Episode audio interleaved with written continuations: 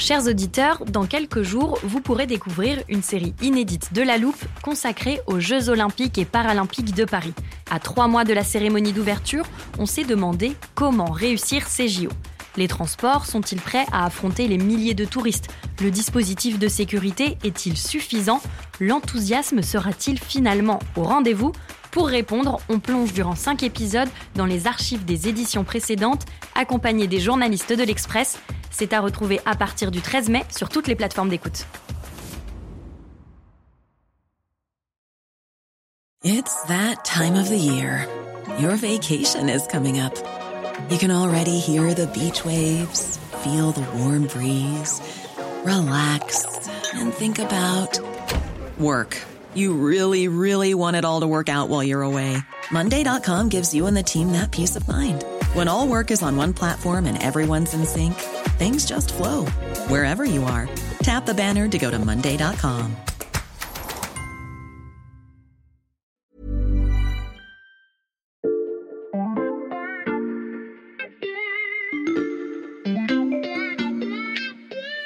Salut, c'est Xavier Yvon. Nous sommes le jeudi 13 octobre 2022. Bienvenue dans La Loupe, le podcast quotidien de l'Express. Allez, venez, on va écouter l'info de plus près.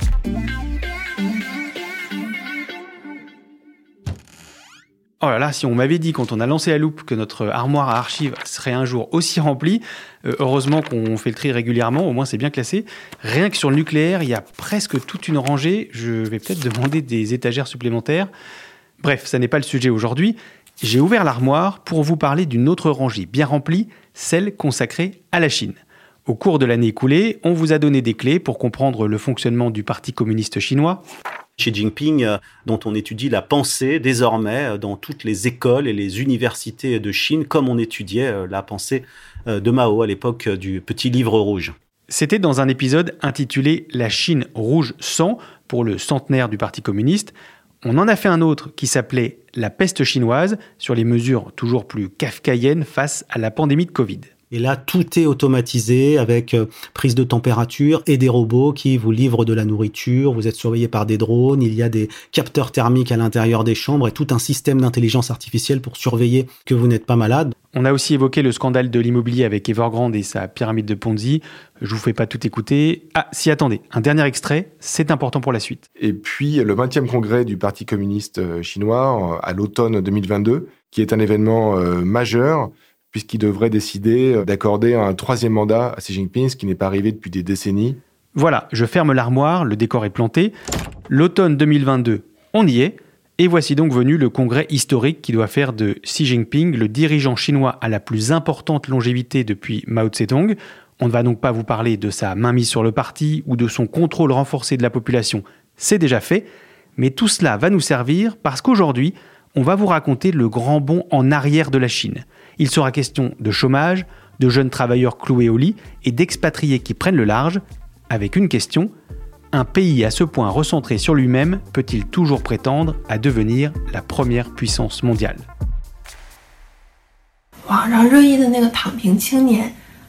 Sur les réseaux sociaux, les gens disent qu'on est des jeunes allongés, des tangping. Oui, ça me correspond, mais ça ne veut pas dire qu'on passe vraiment toute la journée couché à ne rien faire. C'est ma personnalité, je suis une personne introvertie, j'aime pas trop rencontrer d'autres personnes et avoir une vie sociale.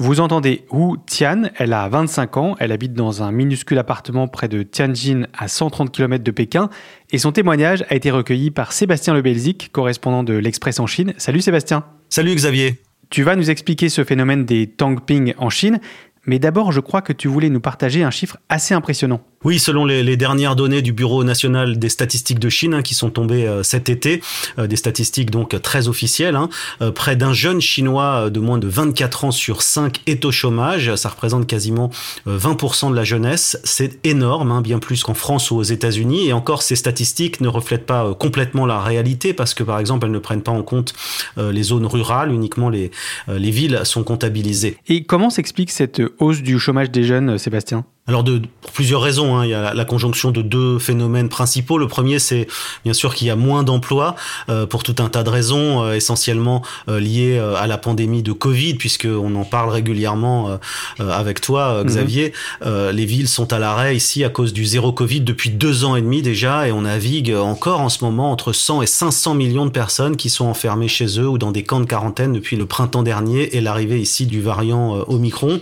Et puis il y a aussi les, les effets pervers de certaines décisions euh, gouvernementales, des décisions prises ces deux dernières années, comme euh, la campagne de, régulation, c'est comme ça qu'on l'appelle, hein, des, plateformes technologiques qui a freiné les ambitions euh, des géants chinois de la tech, comme Alibaba ou Tencent ou encore Didi, hein, c'est le géant chinois du, VTC, l'équivalent de Uber. Mmh. Toutes ont dû réduire de 10 à 15% leurs effectifs et geler les nouvelles embauches. Alors la raison, c'est de lutter contre les monopoles de ces entreprises, mais c'était des entreprises qui recrutaient beaucoup de jeunes, évidemment, et qui proposaient de très bons salaires. Donc Xi Jinping, en fait, a tué hein, ses poules aux œufs d'or. Et puis depuis un an, une autre mesure, ça a été la, décapitation du secteur de l'éducation privée, des entreprises de soutien scolaire qui ont dû se transformer en entités à but non lucratif. Mais pourquoi ce secteur a-t-il été décapité, comme tu dis, Sébastien? C'est un peu fou, hein, parce que c'était extrêmement populaire ici. Toutes les familles chinoises inscrivaient leurs enfants à des cours euh, particuliers. Alors officiellement, il s'agit de, tenter de réduire les inégalités euh, scolaires, puisque les familles dépensaient euh, beaucoup d'argent et donc elles rechignaient à avoir plus d'un enfant, puisqu'elles trouvaient que ces cours extrascolaires coûtaient trop cher. Mais on peut y voir aussi une façon de contrôler totalement la formation que suivent les jeunes Chinois, un certain retour aussi au, au, au et puis une façon aussi de d'éviter qu'ils partent tous à l'étranger puisque essentiellement les cours portaient sur euh, l'apprentissage de l'anglais. Et ce secteur était un grand pourvoyeur d'emplois pour les jeunes chinois? Alors en fait ça représente quand même euh, énormément d'emplois, hein, des centaines de milliers euh, d'emplois supprimés, peut-être même des millions, c'est difficile à dire puisque la, plus grosse entreprise du secteur par exemple elle a licencié 60 000 personnes l'été dernier, donc ça représente quand même énormément de monde, 90% des boîtes de soutien scolaire ont mis la clé sous la porte. Et puis là encore c'était essentiellement euh, des jeunes, des jeunes professeurs, soit qui arrondissaient leur fin de mois, soit qui s'étaient reconvertis dans ce domaine de l'éducation privée. Ok, donc moins d'emplois avec euh, des chiffres effarants. Tu nous as parlé de la conjonction de deux phénomènes, Sébastien. Quel est le deuxième? Donc il y a moins d'emplois en raison euh, du ralentissement économique et de la pandémie. Et euh, parallèlement, il y a trop de diplômés universitaires, on va dire, trop de gens qui cherchent du travail. Hein. Cette année, c'est un nombre record de près de 11 millions de diplômés du supérieur qui entrent sur le, marché du travail. Et le pays est incapable de créer 11 millions de nouveaux emplois. Donc ça pose un vrai souci pour le pays. À l'origine de cela, c'est expansion massive ici de l'éducation hein, à la fin des années 90. Entre 1998 et 2020, par exemple, le nombre d'inscriptions pour les études supérieures a été multiplié euh, par 8. Hein. Hmm. C'est donc énorme, d'autant que euh, les familles sont toujours très réticentes à inscrire euh, leurs enfants dans des formations techniques et à les envoyer à l'usine, évidemment. Hein. Ils préfèrent les envoyer travailler dans un bureau, mais parallèlement, ce qui est un peu fou, c'est que la Chine manque de bras dans ses usines, manque de techniciens, et tout le monde en fait se retrouve à postuler euh, pour des postes de bureau qui n'existent plus. On imagine bien le décalage entre l'offre et la demande, en effet. Est-ce que le gouvernement chinois a pris des mesures pour tenter de le résorber? Alors, ce qui est un peu incroyable, c'est qu'ici, on est toujours enclin à prendre des mesures euh, euh, radicales. Eh bien, il n'y a pas de plan national de lutte contre le chômage. Et euh, cette question du, chômage des jeunes est assez peu abordée hein, par le, gouvernement, puisque au niveau des statistiques nationales, cette fois, bon, le taux de chômage n'a pas vraiment explosé en Chine pour le reste de la population, en tout cas officiellement. Et ce sont surtout les jeunes qui souffrent. donc, en fait, on s'en remet aux gouvernements locaux qui décident de penser les plaies, de prendre des, des mesures ici ou là. Alors euh, un certain nombre de, provinces proposent des aides, des subventions pour les embauches euh, des jeunes. Hein. C'est le cas à Shanghai, on propose 300 euros pour euh, recruter un jeune. Et puis on demande au secteur public de recruter davantage de personnes, mais les, salaires ne sont pas très élevés. Et puis le secteur privé, ça représente quand même 80% des emplois en Chine, donc on peut pas demander non plus au public de recruter tout le monde. D'où le désarroi des jeunes Chinois. Voilà, exactement. Alors eux, ils, suivent quand même une scolarité qui est extrêmement difficile, extrêmement compétitive, concurrentielle c'est pas très rigolo d'être lycéen et étudiant euh, en Chine. Et aujourd'hui, effectivement, euh, ils étudient, mais ils se demandent un peu pourquoi. Hein. Lorsqu'on rencontre des étudiants comme ça à la sortie des universités, euh, ils se sentent comme une, une génération sacrifiée parce que pour eux, comme ils disent, hein, un meilleur diplôme, c'est certainement pas la garantie d'une embauche. c'est simplement la garantie d'avoir accès à un dortoir à l'université et d'une cantine pas très chère pour manger. Et c'est là que tu vas me parler des fameux Tangping. Voilà, c'est un phénomène assez paradoxal en Chine où on a l'habitude de, penser que tout le monde travaille énormément et très assidu. Mm. Tangping, ça veut dire rester allongé, allongé à rien faire sur son lit, les bras croisés. Bon, c'est un résumé en fait d'une situation où les jeunes qui n'ont pas envie de courir euh, en permanence pour essayer de survivre mm-hmm. préfèrent euh, carrément laisser tomber. Ils font des petits boulots à droite à gauche et puis ils traînent. Euh, il y en a certains, bah, carrément, qui font une retraite dans des monastères bouddhistes et puis d'autres qui font pas grand chose. Alors soit ils attendent des jours meilleurs, soit ils considèrent qu'effectivement le jeu n'en vaut pas la chandelle. Alors c'est une révolution douce quand même en quelque sorte, qui est très mal vécue par le gouvernement. Hein. Le, hashtag euh, Tangping par exemple est censuré hein, sur les réseaux sociaux. C'est une discussion qu'on ne peut pas avoir officiellement en Chine et la presse d'État, hein, comme le, très nationaliste quotidien du peuple, euh, les a même qualifiés euh, ces Tangping de paresseux, de jeunes paresseux et de parasites. Des jeunes qui, leurs études à peine terminées, décident de laisser tomber. On est en effet loin de l'image d'une Chine unie et dynamique. Merci beaucoup pour cette fenêtre de Pékin, Sébastien. Merci à toi, Xavier. Après avoir entendu ce récit, chers auditeurs, vous vous posez sûrement mille questions sur l'état de l'économie chinoise. Ça tombe bien, j'ai réuni un duo de choc pour y répondre.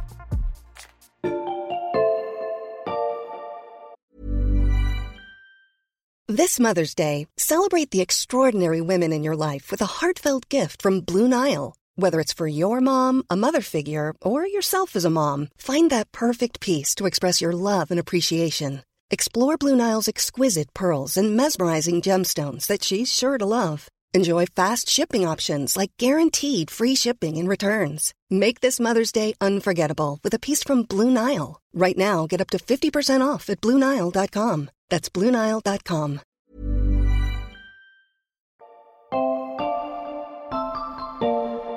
C'est nous l'audio de choc, euh, Xavier? Absolument. Je suis en studio avec Cyril Puyette, chef adjoint du service Monde, ancien correspondant en Chine et spécialiste de l'Asie, et Emmanuel Botta, chef adjoint du service économie. Je ne vois pas comment on pouvait faire un meilleur casting. Salut à tous les deux. Salut. Ni Ma première question est simple. À part le chômage des jeunes que nous a décrit Sébastien, est-ce qu'il y a d'autres symptômes inquiétants pour l'économie chinoise? Oui, alors déjà peut-être un petit point sur les chiffres. Hormis le chômage, il y a la croissance qui ralentit fortement. On attendait 5,5% à fin 2022, mhm. on devrait être à 2,7%. C'est très très peu pour une économie aussi forte que celle de la Chine, qui normalement à 7 ou 8%. Et il y a des années pas si lointaines où on était sur des croissances à deux chiffres. Donc il y a une partie qui est conjoncturelle, qui est due au Covid et aux nombreux confinements qui ont fait que l'économie s'est arrêtée, a repris, s'est arrêtée, a repris. Donc ce qui est très mauvais évidemment pour les, la santé des entreprises. Mais il y a aussi une cause structurelle qui fait qu'on sait qu'on ne retrouvera jamais euh, les taux de croissance des années passées. Il y a un autre exemple qui prouve que la Chine traverse une, une passe difficile. Euh, c'est le fameux projet des nouvelles routes de la soie. Alors attends Cyril, pas besoin de nous dire ce que c'est. On a une définition rangée dans notre armoire. J'aurais dû la laisser ouverte. C'était avec Sébastien Le Belzic justement. Il nous expliquait la stratégie de la Chine vis-à-vis -vis notamment de pays de l'hémisphère sud qui manquent de moyens pour se développer. Le principe, hein, c'est d'abord de dire que ce sont les infrastructures, euh, les routes, les ponts, les gares, les aéroports, euh, qui sont les éléments essentiels du, commerce mondial. En Chine, vous savez, on a l'habitude de dire que d'abord on construit une route mhm. et qu'ensuite euh, viendra la richesse. La Chine a donc construit des infrastructures et des routes un peu partout dans le monde, Cyril et la richesse n'est pas au rendez-vous. Il faut savoir que les nouvelles routes de la soie, c'est le fer de lance de la stratégie du président Xi Jinping à l'international. Il a investi des sommes absolument colossales depuis 2013 dans ce projet, plus de 900 milliards euh, de dollars. Mais ce projet euh, s'essouffle. Entre 2018 et l'année dernière, les investissements de la Chine à l'étranger dans ce projet ont été divisés par deux. Il y a plusieurs raisons euh, à cela la crise du Covid, qui fait que la Chine a beaucoup moins d'argent à investir à l'étranger, et puis la rentabilité des projets en eux-mêmes, qui est bien plus faible qu'espéré.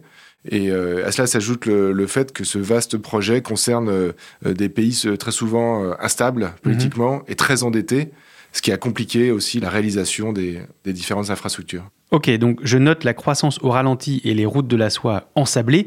Et là, on ne va plus seulement parler d'économie, mais aussi de politique. Est-ce que ce grand bond en arrière que vous décrivez est à attribuer aux décisions du gouvernement chinois et notamment au tour de vis initié par Xi Jinping depuis une dizaine d'années? Ce qui est certain, c'est qu'en plus du ralentissement structurel de la croissance, en plus de la politique du zéro Covid qui a paralysé euh, l'économie, il y a tout euh, l'interventionnisme de l'État, euh, mhm. cette place omniprésente, compris l'État et le parti dans l'économie, qui viennent également perturber les choses. Un des exemples les plus significatifs, c'est la mise au pas du secteur de la tech par le parti, qui a décapité certains de ses fleurons, comme euh, Alibaba, son patron Jack Ma ayant eu le tort de critiquer les instances financières euh, du pays. C'est cette euh, campagne de régulation des plateformes technologiques dont nous a parlé Sébastien. Oui, résultat, le chiffre de bourse du Nasdaq chinois s'est effondré ces 18 derniers mois. Et puis des vraies questions se posent sur la capacité de la Chine à innover dans ce contexte très contraint. Tout cela reflète de manière plus globale le fait que le régime actuel place la consolidation de son pouvoir à l'idéologie au-dessus de l'économie. En fait, le, président Xi Jinping détricote toutes sortes de réformes qu'avait faites Deng Xiaoping euh, au moment de la réforme de l'ouverture à la fin des années 70 et qui visaient à, enrichir euh, la Chine. Et, et Xi Jinping lui-même avait promis, lorsqu'il est arrivé au pouvoir, de donner plus de poids aux règles du marché. Et c'est absolument pas ce qu'il a fait ce nationalisme économique, il a une conséquence très nette, c'est que les entreprises étrangères aujourd'hui n'ont plus confiance. Il y a eu une étude très récente qui est sortie de la Chambre de commerce européenne en Chine qui montre que 43% des entreprises ne projettent plus aucun investissement à trois ans. Ça veut dire qu'en fait, elles se demandent concrètement si elles vont rester ou ne pas rester. Et de fait, il y a déjà en fait des filiales confirmées. Il y a un chiffre qui est intéressant qu'on a eu euh, en exclusivité pour l'Express, c'est que presque 20% des élèves du lycée français de Shanghai à la rentrée ont disparu. Hmm. Ils sont rentrés. Il y a aussi une soixantaine de professeurs qui ont préféré plier bagages et rentrer en France. Alors, il y a effectivement la brutalité du Covid et des confinements qui fait que les gens n'ont plus du tout envie de vivre ça. Il y a aussi le ralentissement économique, mais c'est surtout quand même le nationalisme économique, le gouvernement qui dit plus ou moins clairement, vous n'êtes plus les bienvenus comme ça a été le cas ces dernières années. Il y a un exemple, moi c'était un patron français qui me racontait ça, que je trouvais vraiment parfaite comme illustration, c'est qu'il disait, moi je dois subir des audits environnementaux hyper stricts. Et mon concurrent local chinois qui est juste à côté, lui, il peut polluer allègrement, il va avoir un audit. Et à la fin, il aura un tampon parce qu'en fait, c'est un audit purement de façade. Alors, cette politique, en fait, ça a un nom, c'est la politique des 10 000 petits géants. Concrètement, c'est quoi? C'est 10 000 petites entreprises chinoises qu'on va développer, qu'on va faire croître pour essayer dans tous les secteurs clés de l'économie et aussi en creux, évidemment, pousser les entreprises occidentales vers l'extérieur. Et la Chine peut se passer des entreprises occidentales? Aujourd'hui, clairement non. Mmh. Si on regarde juste le nombre d'entreprises françaises, c'est 1100 entreprises. Alors en termes d'investissement, c'est gigantesque. Et par ailleurs, il y a plein de secteurs en fait où les Chinois sont encore pas très bons. Par exemple, ils sont pas capables de faire de la gravure euh, de semi-conducteurs de 5 mm. C'est ce qu'on retrouve en gros dans les technologies les plus fines, les armes de précision, etc. Mais même dans l'aéronautique. Alors certes, ils ont fait voler leur premier comac, mais ça reste encore effectivement très balbutiant. Donc aujourd'hui, ça serait pas possible. Si la Chine devait fermer et pousser vers la sortie toutes les entreprises occidentales, l'économie chinoise s'effondrerait. Néanmoins, on a vu effectivement ce que je disais tout à l'heure, il y a pas mal d'expats qui partent. Effectivement, ces expats, bah, de fait, ils sont remplacés par des cadres chinois. Et ça, ça fait tout à fait les affaires du gouvernement qui est plutôt, lui, ravi. Si toutes les entreprises occidentales partaient aujourd'hui, l'économie chinoise s'effondrerait. Mais la question se pose pour les années d'après, Emmanuel et Cyril. Il est temps que vous nous expliquiez pourquoi il est prématuré de crier à la faillite de l'Empire du Milieu.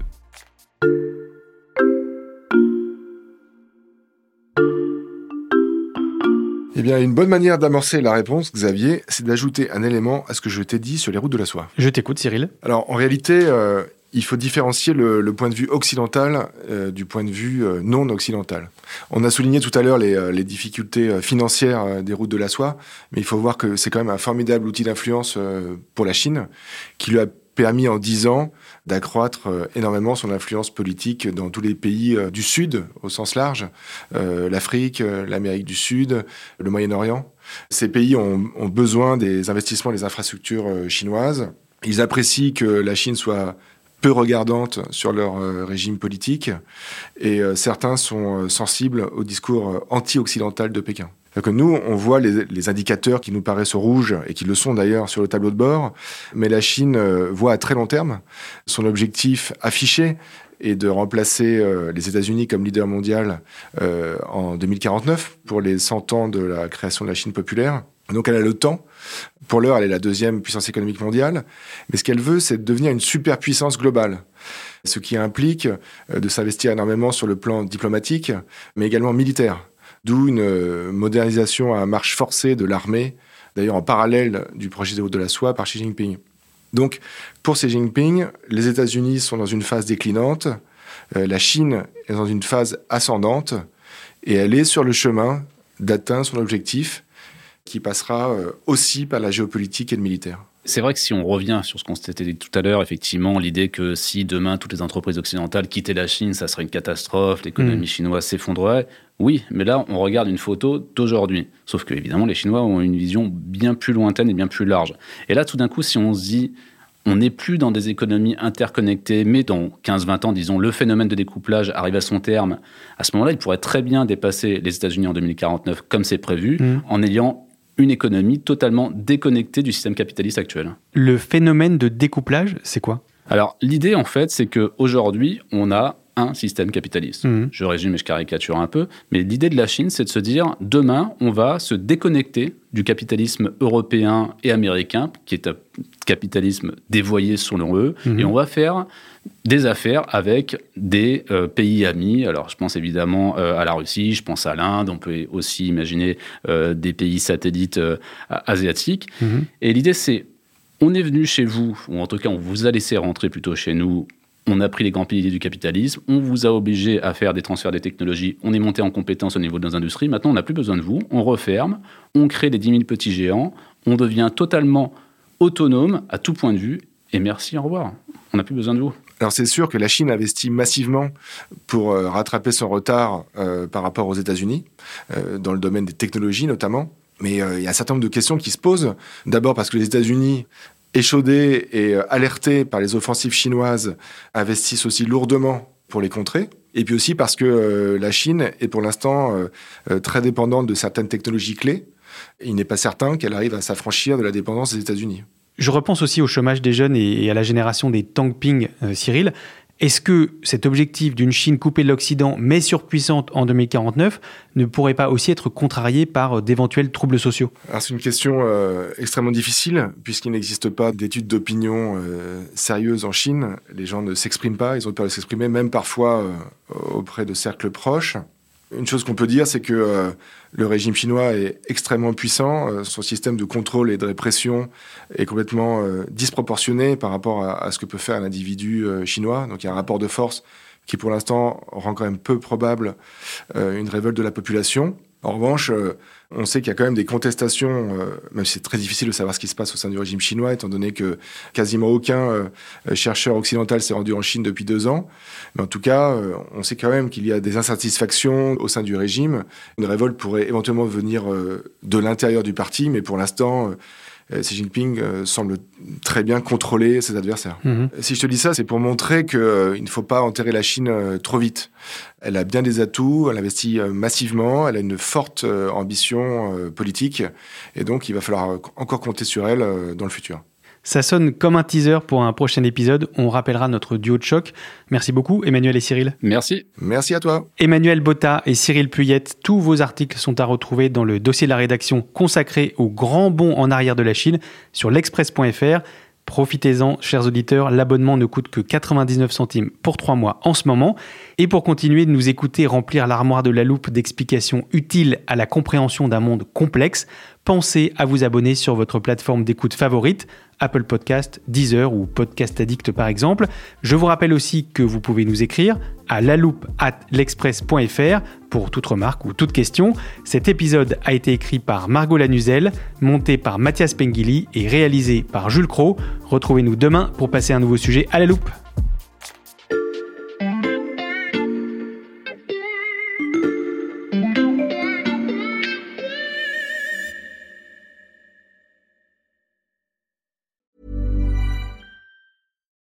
It's Paige DeSorbo from Giggly Squad. High quality fashion without the price tag. Say hello to Quince.